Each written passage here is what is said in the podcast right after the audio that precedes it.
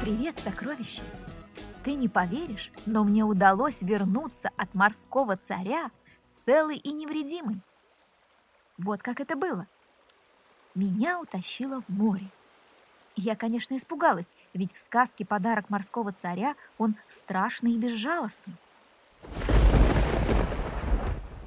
Царь с царицей сидели у камина из светящихся медуз и пили чай из морских водорослей. Я, естественно, стала возмущаться, ведь меня похитили. Но царь извинился. Он просто хотел поболтать.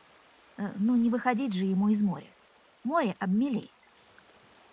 Они, конечно, сразу стали просить рассказывать им сказки. Но я ничего не скрывала. Сказала, что читаю их по книге Топелиуса.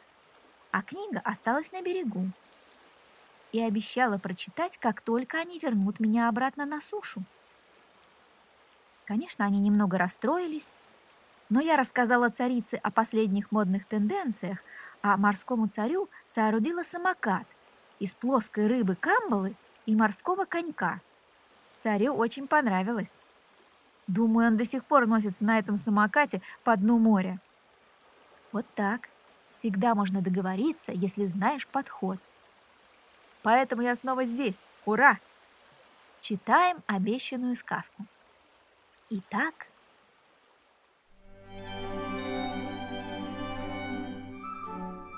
жил-был король с королевой. У них была маленькая девочка, принцесса Адальмина. Родители ее не просто любили, они ее обожали. На крестины принцессы пришли две феи, красная и синяя. Добрые феи принесли маленькой принцессе по крестному подарку. Красная фея подарила ей большую драгоценную жемчужину невиданной красоты и 3 прекрасных дара. «Знаете, — сказала фея, — пока Адальмина носит эту жемчужину, она с каждым днем будет прекраснее, богаче и умнее. Но как только она потеряет ее, то лишится всех даров – красоты, богатства и ума. Эти дары вернутся, когда она найдет жемчужину». «Адальмина получила 3 прекрасных дара, — начала синяя фея, — и очень многие не пожелали бы себе ничего лучше. Однако есть дар драгоценнее их, и я наделю им Адальмину, но только с условием. Пока она владеет жемчужиной и 3 дарами, мой дар не будет иметь никакой силы. Но если она потеряет жемчужину, а вместе с ней красоту, богатство и ум, то сразу получит мой дар – смиренное сердце». С этими словами феи попрощались и исчезли в ясном небе, как 2 белых облака. «Красная фея знала, что подарить принцессе, — рассуждала королева. Она одарила ее по-царски.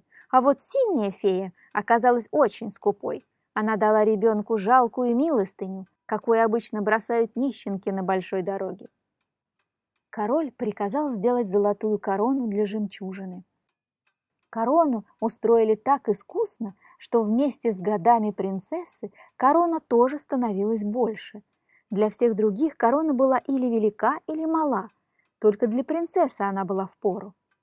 Адальмина носила корону, не снимая.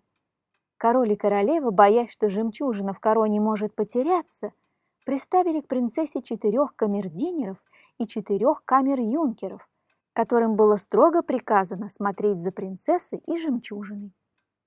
Принцесса росла, и все случилось так, как предсказывала красная фея. Адальмина была так прекрасна, что вокруг нее как будто сияло солнце, и она стала такой богатой, что ела на золотом блюде, спала в золотой постели, носила золотые платья. К тому же она была так умна, что разгадывала самые сложные загадки и легко делала самые трудные уроки. Все мудрецы королевства соглашались, что Адальмина – самая умная девочка на свете. Да, все это было хорошо, все прекрасно, Быть красивой, богатой и умной не грех, если умеешь пользоваться этими дарами. Вот в этом и состоит трудность. Король и королева находили Адальмину самым совершенным созданием в мире. К несчастью, и сама Адальмина стала думать так же. Все постоянно говорили ей, что она красивее, богаче и умнее других людей. И она охотно верила этому, и поэтому сделалась такой высокомерной, что считала всех, даже своих родителей, хуже себя. Чем старше она становилась, тем больше росло ее высокомерие, а вместе с ним и другие отвратительные недостатки. Адальмина сделалась злой, безжалостной, скупой и завистливой девочкой. Когда она замечала красивый цветок, то старалась его затоптать. Когда видела другую принцессу в золотой карете, то выходила из себя, потому что никто не должен быть богаче и знатнее ее. Если другой девочке говорили, что она добра и умна, Адальмина с досадой проливала горькие слезы, негодуя, почему другие тоже умны. Она стала для всех мучительницей. Ее все боялись, и никто не любил. Во всем королевстве только король и королева обожали ее по-прежнему. Однажды, когда принцессе минуло 15 лет, она захотела выйти за дворцовые ворота, но они оказались заперты. Она приказала их открыть, но слуги не подчинились, потому что таков был приказ короля и королевы. Адальмина рассердилась и убежала от всех. Полезла через ворота и оказалась у ручья в лесу. Впервые в жизни она видела ручей и снизошла до того, что зачерпнула в ладонь воды и попила, совсем так, как это делали другие люди. Увидев свое отражение, Адальмина сказала: «Ах, как же я хороша!» и наклонилась ниже, чтобы рассмотреть себя поближе. Вдруг золотая корона свалилась с ее головы и мгновенно исчезла в водах ручья, оставив после себя лишь круги. Когда вода в ручье сделалась снова тихой, ровной и прозрачной, Адальмина увидела в ручье совсем другое лицо. Вместо блестящей красавицы-принцессы на нее смотрела некрасивая нищенка в рваной одежде, босая и нечесанная. В это же время она лишилась своего необыкновенного ума и сделалась самой обыкновенной простушкой. Но удивительнее всего, что она потеряла память. Она забыла, кто она, откуда пришла, куда хотела идти, и только смутно понимала, что с ней произошла какая-то перемена. Когда вечером стемнело, в лесу раздался вой волков. Адальмина страшно перепугалась и бросилась бежать. Бежала она долго, пока перед ней не мелькнул какой-то огонек. Подбежав туда, она оказалась перед маленькой избушкой, в которой жила старая бедная старушка. «Откуда ты пришла так поздно?» – воскликнула старушка.